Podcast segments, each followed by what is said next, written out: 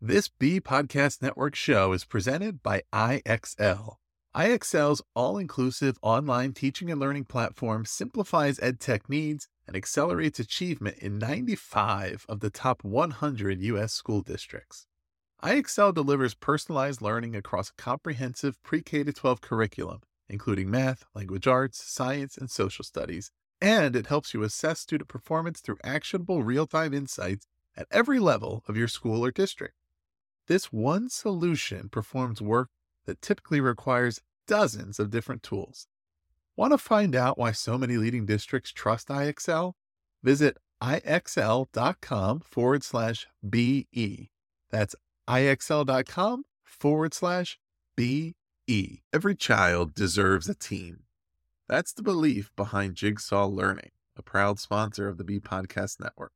And it's why the company, founded by educators Curtis and Lorna Hewson, focuses on ensuring success for all learners through collaborative response, an approach in which every child is supported by a team. Through customized professional learning that incorporates workshops, leadership development, online learning opportunities, and more, Jigsaw Learning can guide you every step of the way to create a plan to maximize the collective capacity in your schools. Learn more at jigsaw learning dot c a. Teal Talk Radio, Season six, Episode twelve.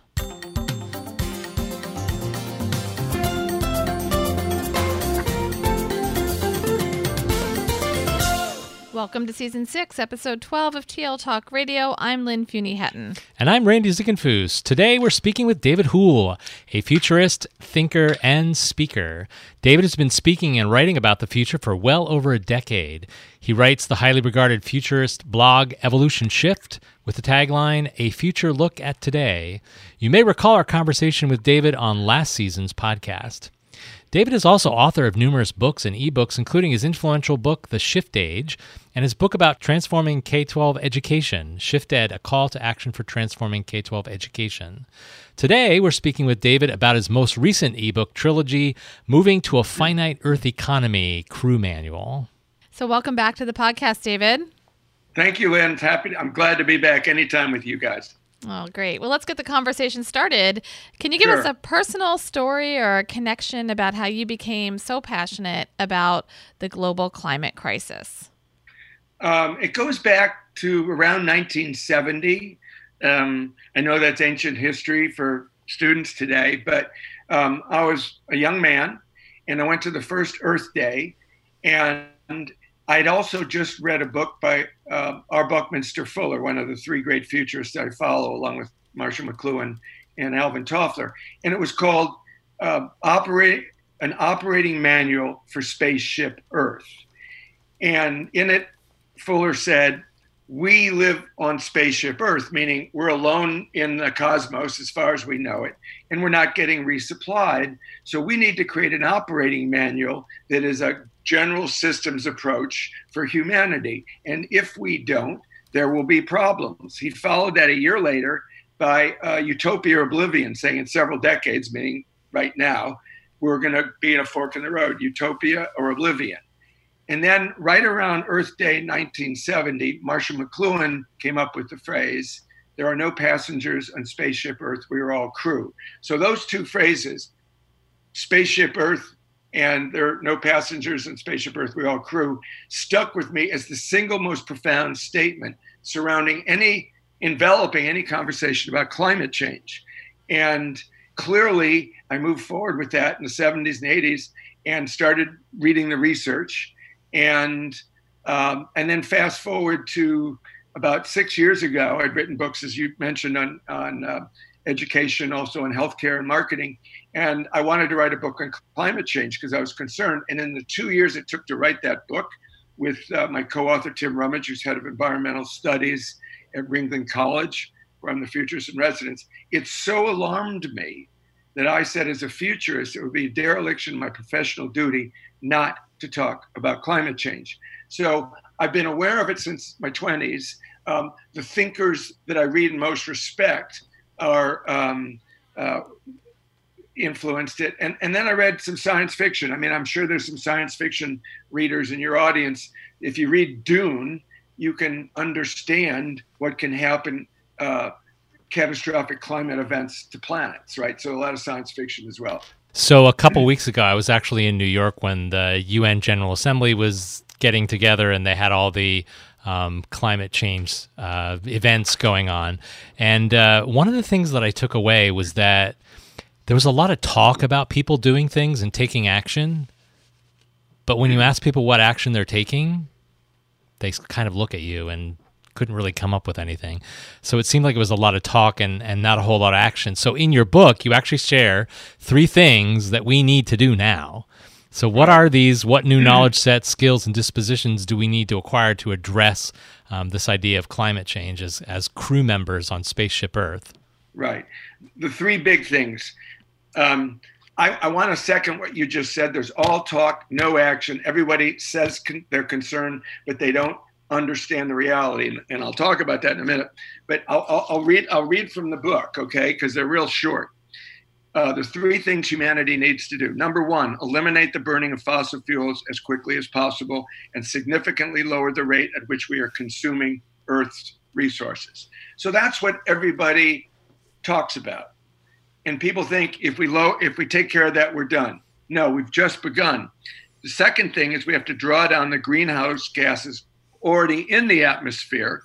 And the reason for that is that since nineteen seventy, nineteen eighty, we've put six hundred gigatons of carbon into the atmosphere. What people don't understand, they understand we're putting carbon up, but they don't understand that carbon lasts in the atmosphere for centuries, that there is stuff, there's carbon up there since eighteen hundred London, right? So it is that aggregation and accumulation of carbon in the atmosphere that has crazed, increased the warming. There's a direct time congruency from nineteen eighty to now on the increase uh, warming of the planet and the accumulation of C O two, the environment. Pre-industrial rev, uh, revolution, there were seven hundred twenty gigatons of carbon in the atmosphere. Now there's thirteen hundred. And that thirteen hundred up six hundred completely correlates to warming. That's the huge thing that people don't understand. And the third thing, and this is probably most important for educators, is to create crew consciousness in as many of today's seven point eight billion passengers on Spaceship Earth as possible. And crew consciousness is a new way of thinking about oneself relative to the planet. And you do spend um, a lot of time in your book, really, I think, giving the reader um, some really explicit action steps that they can start to take today and yes. then years from now as as uh, the the problem hopefully gets uh, better addressed by society. Mm-hmm. An example, let me just do this with the two of you. Um, how much, one of you, how much do you pay monthly on you, for your electricity, average? I pay one hundred dollars. Okay. So you're an average American. You picked the wrong person. Well, that means you live in a small place and you're very and you're very conscious of electric electrical use, right? Pretty much so, yeah. Okay.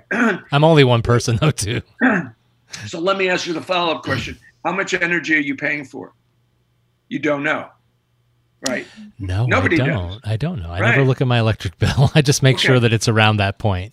But by the way, when I spoke at NASA, and I asked one hundred NASA scientists this question, they couldn't answer it either, mm. which means that when you come, when your bill comes in the mail or online or however you pay it, you look at it, and if it's one hundred dollars, oh, I'll pay it. In other words, you've been conditioned to be a price-oriented consumer relative to electricity.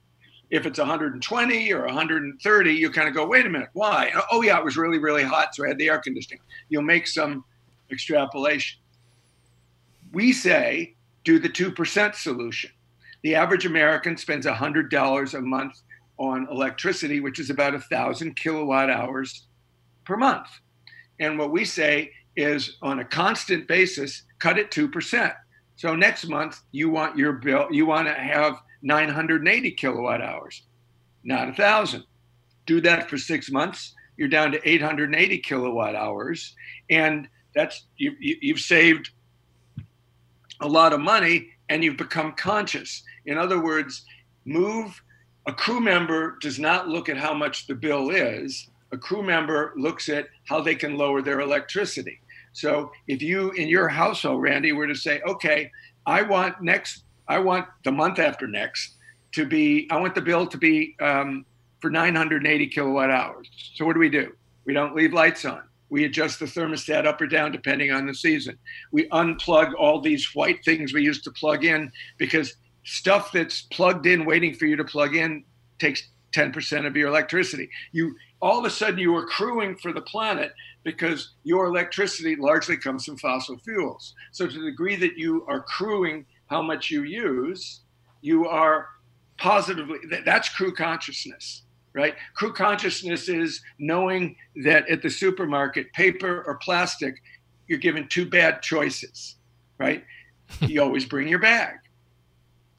You always have a recyclable bag that you bring and carry. Mm-hmm. So once you start to think it crew as crew, you change your relationship to the earth.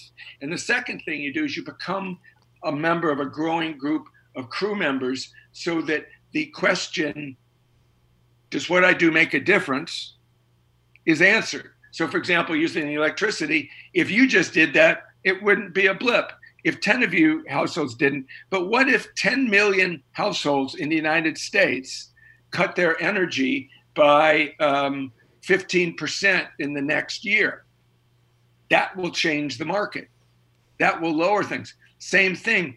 The, do people know that the single cause of climate change is siloed thinking? We don't know the consequences of our action. You eat a four-pound hamburger, and that triggers six pounds of C O two into the atmosphere. You buy a T-shirt. The production of that is two pounds of C O two into the atmosphere and eighty gallons of fresh water used, not of which is on. So we don't know that. The garbage is picked up in my area in Florida on Tuesday morning. Then it's gone. No, it's not gone. It just moved to another part of the spaceship. So once you start thinking that way, and it scales, I eat a fraction of the beef, right? So I used to have two cheeseburgers a week. Now, I, I, because of other things, I'm training, I'm not eating any meat at all. So if I, I did a video where cut it by seventy-five percent. So if I were to eat, you know, um, half a pound of beef a week, that's twelve pounds of C O two. That's fifty pounds of C O two in a month. If I cut that by eighty percent, I'm only putting up ten pounds. So it's the cause and the effect of actions and consequences that crew consciousness represents. And that's a pretty good way to think about yourself relative to the world anyway. So let's jump into the three economies that you talk about. The growth economy that's propelled us into this current situation, um, how the finite economy is a way for us to address it, and what can we do? What are the indicators that we'll be moving to that more finite earth economy? And, you know, how do we need to think about Um, differently about the metrics we use? And you gave us an example there, with a very concrete example with um, the electric bill and reducing some of our kilowatt hours. Um, the three economies are growth economies, which is basically where anybody who is ever, will ever listen to this podcast has spent their entire life. Growth economies, the measurement of which are G D P, and all the metrics of growth economies are purely based on production and ever more growth. The circular economy, which is the second one, came about in the first uh, uh, Earth Day, reduce, reuse, recycle.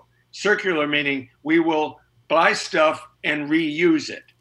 And that is still what many climate scientists are saying to do. The problem with that, that we realized in our book, uh, is that fifty years since Earth Day one, it's only nine percent of the global G D P. So in fifty years, we failed in creating a circular economy. And so that is no longer valid. We have to move to a finite earth economy. And we called it that because we live on a finite earth. So how can you have finite resources and infinite growth? It is no longer viable when we're close to eight billion people. If we only had a billion people, we wouldn't have climate change. Right? So we're overpopulated and we're all consuming more. So the finite earth economy, so growth economies are linear. In other words, you extract, you manufacture, produce, you distribute, you sell, it's bought, it's consumed, and there's waste. And it's linear, and then you start over. There's no such thing as a growth economy that doesn't create waste. Therefore, a circular economy, theoretically, is we repurpose what we buy. But we failed at that because of all the ways that we live our lives. So uh, a, a finite, uh, uh, excuse me, a growth economy is all about me. Growth economies don't see you as Lynn and Randy. They see you as two consumers and how much you consume, right? Um, and a circular economy is a little bit, mostly about me, but a little bit about us. Like I'm doing my part in reducing, reusing, recycling, and I buy used stuff sometimes. What a finite earth economy is, is conscious non-consumption. And that means that you, you know, like we talk in our book, we want to make new a bad word. Anything you buy that's new, whatever you buy that's new, somehow adversely affects, affects the earth. If you buy used, it doesn't, because the earth has already given that up. So used cars, used clothing, used books, used anything should be made exalted. So those are the three. The uh, growth economies, which are linear and create waste. The circular economy, which in theory is good, but we haven't done it. And so at the climate crisis stage we're in, we have no alternative but to go to a finite earth economy.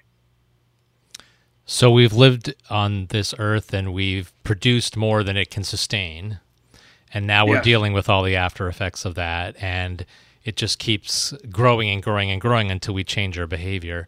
So how about, you know, we live in this context of technology and advancements, and probably things within the next ten years are going to be invented uh, in the area of technology that could help us uh, address some of these uh, issues that we're, that we're dealing with. So what are some of the technologies, or what can we expect to be some of the technologies uh, in the time between now and twenty thirty that can help us get to this finite earth economy? I, I will answer that with a, with a quote that is the quote that fronts the technology chapter in my book, Moving to a Finite Earth Economy. I've never been able to source it as a quote. I've only sourced it apocryphally. So two days after John F. Kennedy in, in the spring of nineteen sixty-one said, by the end of the decade, we will successfully land a man on the moon and safely bring him home. Um, James Webb, the great leader of NASA, nineteen sixty-one to nineteen sixty-eight, got his direct reports together in Florida and said the following: gentlemen, the president just told us that we need to do something that has never been done before, using technology that is yet to be invented, to do it in a short amount of time, and that safety is the top priority. Let's get to work.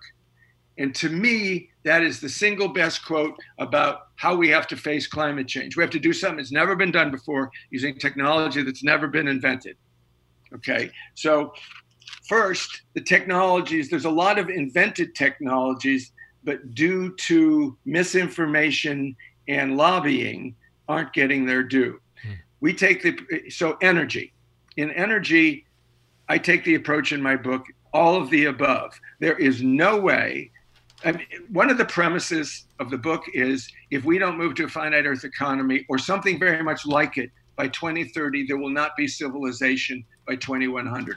I am totally convinced of that, even more so after doing the research of this book. So the only way we can get, we're at seventy percent, seventy-seven percent fossil fuels globally now, and we have to get to seventy percent green, meaning get uh, clean, meaning get fossil fuels from seventy-seven percent down to thirty percent in ten years. You cannot do that without nuclear. You have to have nuclear, you have to have wind, solar, geothermal, um, hydroelectric.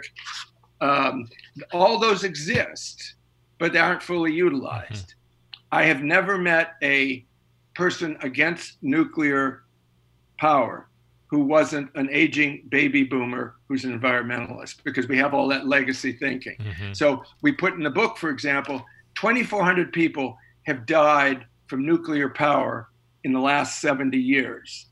ten thousand people die a day due to air pollution triggered by fossil fuels. So every day, fossil fuels cause four times the deaths that nuclear power has caused in seventy years. So, so we have to use all of the above for energy. Then we have to create new energy. New energy ocean energy, which is wave technology. That's coming online.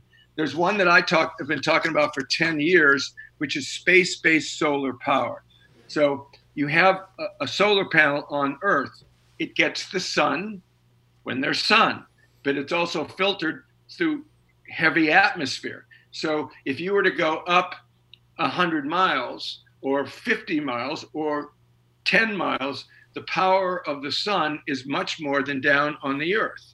So space-based solar power is putting up, say, a five to ten to twenty mile per side solar panel in, in the atmosphere, geosynchronous, uh, orbiting around the planet. And that's, there's always sun because it's above the clouds. There's no atmosphere, and there's only a five percent loss factor getting it down to, to the surface of the planet. That's a huge infrastructure thing. But um, for example, India thinks it's its future that if they can have one or two of these just for India, it'll handle all their all their uh, energy needs. So there, the key breakthrough, another one, is energy storage technology. In other words, the problem with wind and solar is it's variable. No sun, no power, over, you know, no wind, no power. So um, solar, so uh, storage capacity, Elon Musk has, has led the way on this, whereby store, when there's sun, it stores all the sun in the battery. And when it's wind, it stores all the sun. So when it's overcast, you just pull from the battery. So for example, Elon Musk in his um, in his gigafactory, it's the world's biggest building. It's the world's biggest factory. It's in Reno, Nevada. He makes, he's producing um, uh, batteries, storage. He, the entire factory is run by wind and solar, making batteries that will store wind and solar. So it's an end-to-end solution. The reason I'm taking so much time answering your question, Randy, is that energy is the key. Right, we have to get off of dirty energy and go to clean energy. Um, then there's nuclear fusion, which has been talked about for years, and you know, I'll believe it when I see it. I'm a futurist, right? So I get all these crazy people coming to me saying, "I know a guy who's who in his garage makes cars run on water." You know, I mean, I'll believe it when I see it. Uh, the other technology is electrifying all transport. We we need to, you know, we know about electric cars. Uh, and that's where the entire industry is going. But the other interesting thing is that there's already air travel, commercial air travel, that's completely electric. Um, you can fly from Seattle to Portland four times in a day, which is less than two hundred miles, because you run a small plane charged with the battery, two hundred fifty mile range, and then they pull the battery out and put another one in. The projections that I have seen are that by twenty twenty-two, we will be able to have uh, electric flights with a five hundred mile range, which is seventy percent of all the flights in the United States of America. And, and so then you start to realize, gee, all these airlines have internal combustion engine planes. So how's that going to work out, right? So in other words, the reason I wrote this book as an urgent call to action is that I foresee all the issues of moving from a growth economy to a finite Earth economy. I mean, when is Boeing going to make uh, hmm. seven thirty-sevens that are powered by battery, right? Um, so the other technologies are about measurement. Um, we can now, over a twenty-four hour basis, using NASA, NASA satellites and others, measure emissions. Like, for example, about three months ago, climate scientists were really concerned about a sudden increase in methane in the atmosphere. And within three days, they were able to track it down to two factories in China, which were immediately shut down. Hmm. So as we move to a finite Earth economy, the key things we need to develop are carbon emissions measurements. So, for example, you turn on the nightly news, right? Well, here was the temperature today. Here's what happened in the news. Here's what the emissions were in Florida. Here's what the emissions were in the United States. Here's what the emissions were globally in the last twenty-four hours. So we're close to putting that into, because if you move to a carbon reduction based economy, you have to be able to measure carbon. And, and, and the, the last the last, there's a lot of things that are not technology, but you put in the technology, like moving, getting out of industrial agriculture, um, and going back to uh, regenerative farming. Um, and, you know, so just treating the soil differently and how we do that and how we grow our food and where we grow our food. Every part of that has a technological solution. So you may have touched on this a little bit, um, designing and redesigning for climate change. You gave us an example of uh, changing the plane's engine, right, giving it a right. two hundred fifty mile radius. Anything else you want to add to that? Maybe another example, or, you know, why it's important for us to think this way? Well, you know, particularly knowing that largely educators are listening to this, um, I have said for fifteen years that one of the most significant things that humanity is going to have to do, particularly America, is to retrofit the twentieth century. Because if you go back to nineteen hundred, you think of any place in the United States, it was underbuilt, right? There, there, there weren't really telephone lines. There wasn't, there wasn't T V towers, radio towers. There weren't airplanes. There weren't even cars, right? So think of the landscape we've created in the last hundred years, and we've quadrupled the population of the planet. So what we need to do is go back and retrofit. So for example, uh, probably in every community of a listener of this podcast is an empty big box store. Why is that the case? Because big box store retailers are collapsing, right? There's a mall a week closing in the United States of America. So now you have a vacant um, ten thousand big box store. It used to be just find another retail chain to put in it. There's none in expansion. So what you do is you you make it a vertical garden, where you like think of where I used to live, Chicago, a vertical garden in Chicago that has five or six crop yields a year, inside, no insecticides, organic, and it's it addresses the I want to know where my food is coming from, and it addresses the local food to table.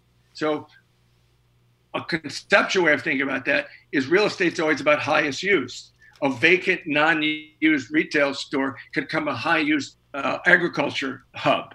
Uh, the other thing, of course, is it's it's it's constant my entire lifetime. At least twenty to twenty-five percent of all the energy used in the install base of buildings in the United States of America is wasted.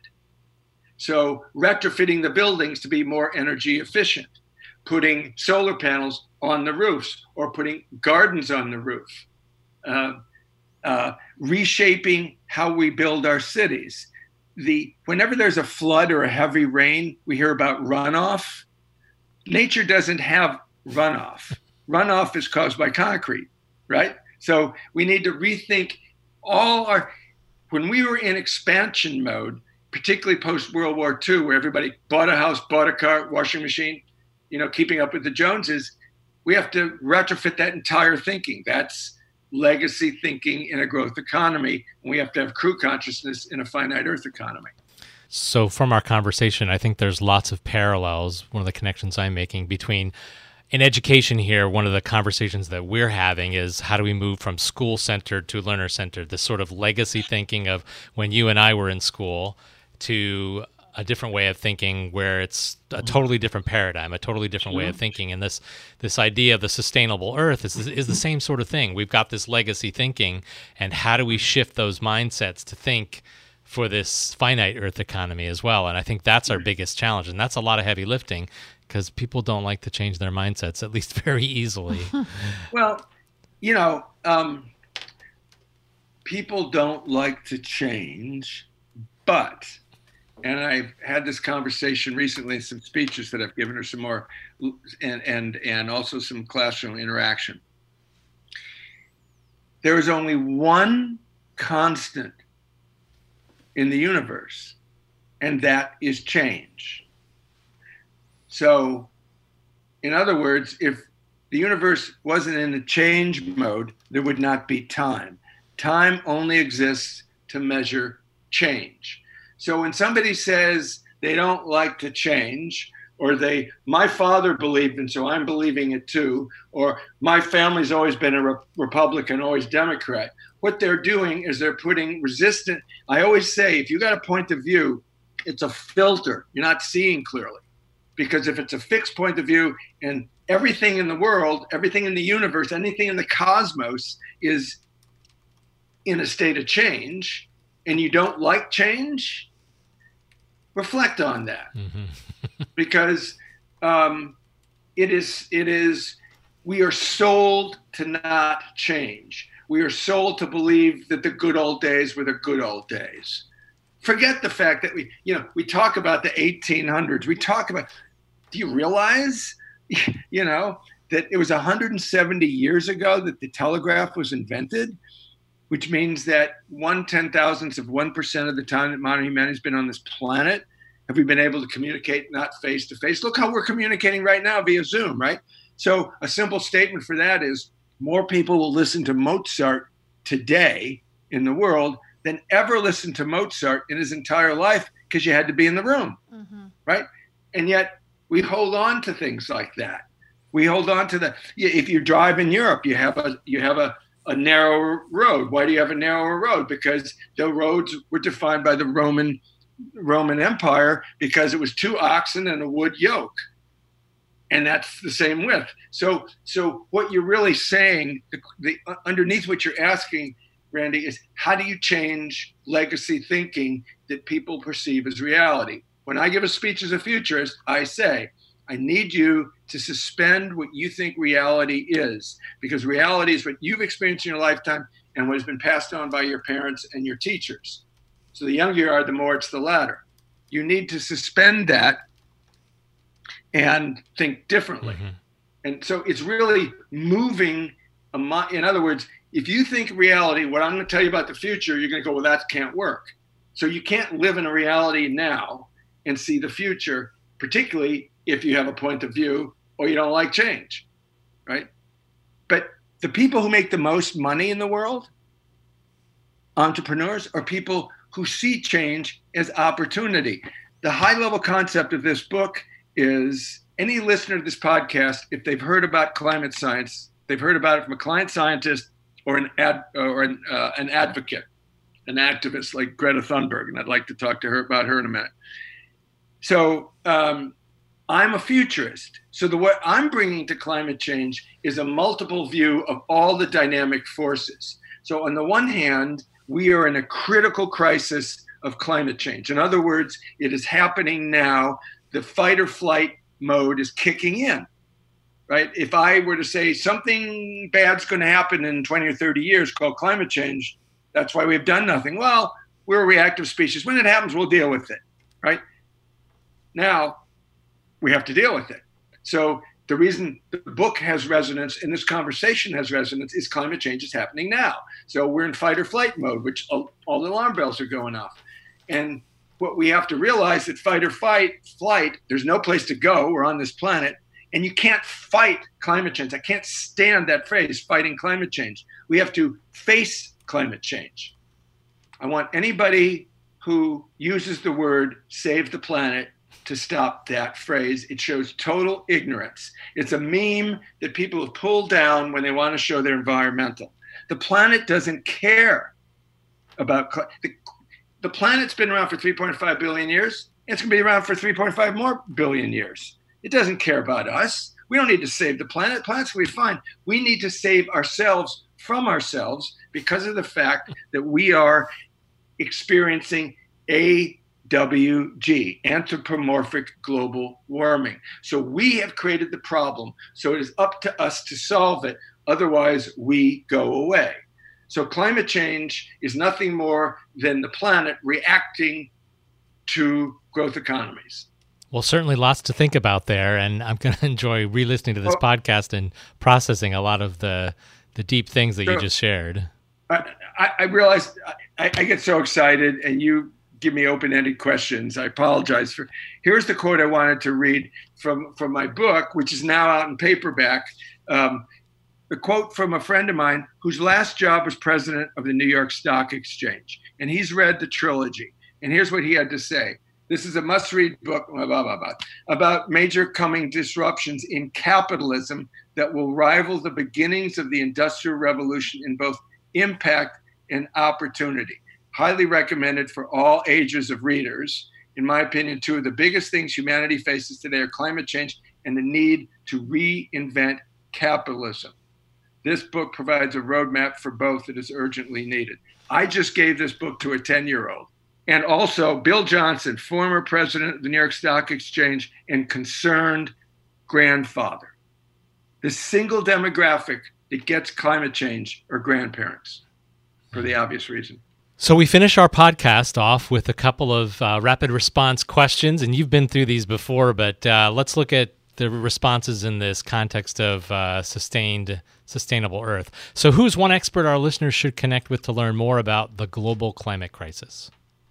Uh, it's hard for me not to say me on this, because this book, when I wrote it, I did so much research. There's so many climate change books that are still in the denial phase and showing that it's real. This is the only, the state of climate crisis now is we have to do something. So my book is, here is a plan.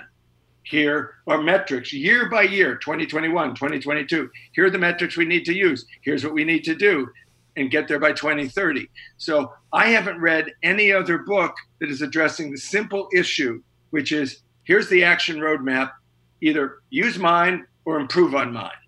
So I, I, I'm going to be very egocentric and say, because I see us in crisis, this is the only book that is dealing with the crisis. I mean, there's a lot of great people who've written books um, up to now, um, but they aren't solution focused.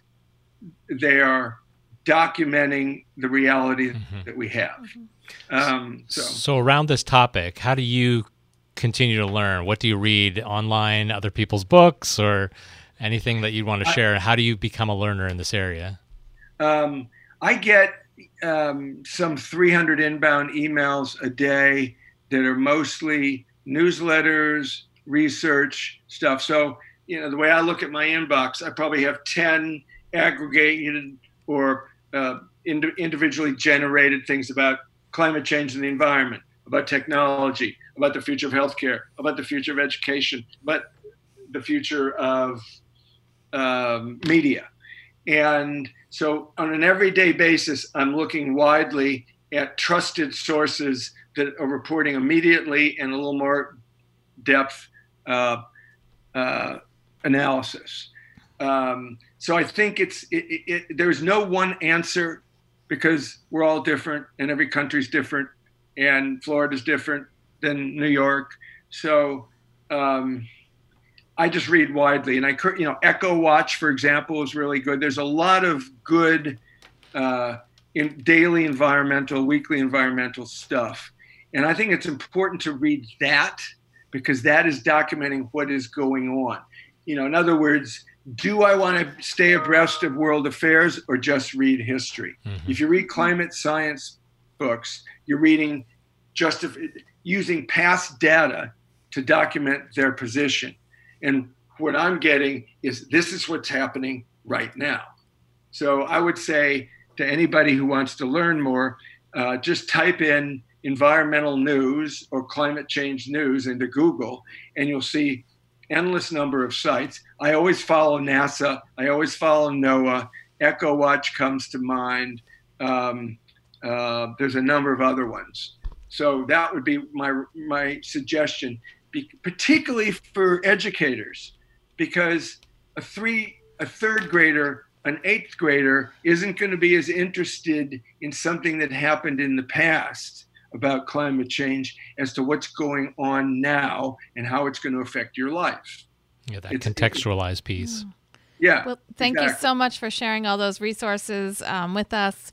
We added a couple there and some links to your crew manuals as well as the show notes. Um, but tell us now, as we wrap up, what's next for you? What are you working on that you'd like to share with our listeners, David? Um, two things. One, I have felt at my age that this was the book that my life prepared me to write. So I'm going all in to try to get exposure. Um, we're doing as many podcasts. People say they can get me to influential people like Branson and Bloomberg. So I'm going all in on that. Um, and again, the, the subtitle, Moving to a Finite Earth Economy, it's out in paperback. You can get an ebook. And the subtext, the subtitle is The Future of Humanity, Climate, and Capitalism. So if I can break through, this is what I'm going to do. The second thing, and hopefully I'll get it done and I'll send it to you in January, is a series of books called the twenty twenties. Um, the first one will come out to set up the decade. It's going to be the single most disruptive, transformative decade in human history. It will rival any thirty to forty years of change uh, in history. So those are the two things. Really trying to get, I mean, I really believe that this, my book here, sorry to be holding it up and I'm not on the camera, but but uh, but that this book um, is, needs to be read. And it needs to be said, well, we can, I'm not a policy person, I'm not a legislative person, but I've come up, you know, we need, we need to take um, capital creation out of capitalism and put ca carbon reduction in it. So it's in the tax code. So I'm all out on this because I, this is my last best shot to do what I can as a crew member of Spaceship Earth to prevent catastrophe and the end of civilization. And the twenty twenties is to help those navigate what's about to happen. Well, thank you so much for sharing with us today, David. We've linked more about David's work in the show notes, and each episode we leave our listeners with a question to think about with the idea of provoking conversation. This episode's question: what plan of action will you develop to ensure your young learners live and thrive on a sustainable Earth? If you've enjoyed this episode, would like to comment, or check out the resources shared today, visit the show notes at teal talk radio dot org and look for Season six, Episode twelve. That's all for this episode. We'll be back next week with another conversation featuring an innovative thought leader. Thanks again, David. See you, David. My pleasure. Thank you so much. Bye-bye.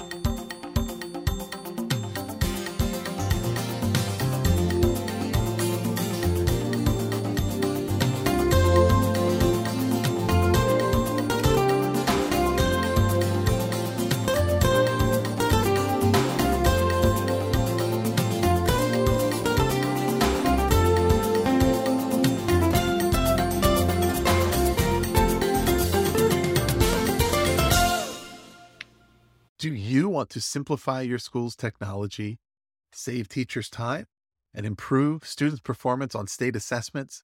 You can do it all, but don't waste another minute.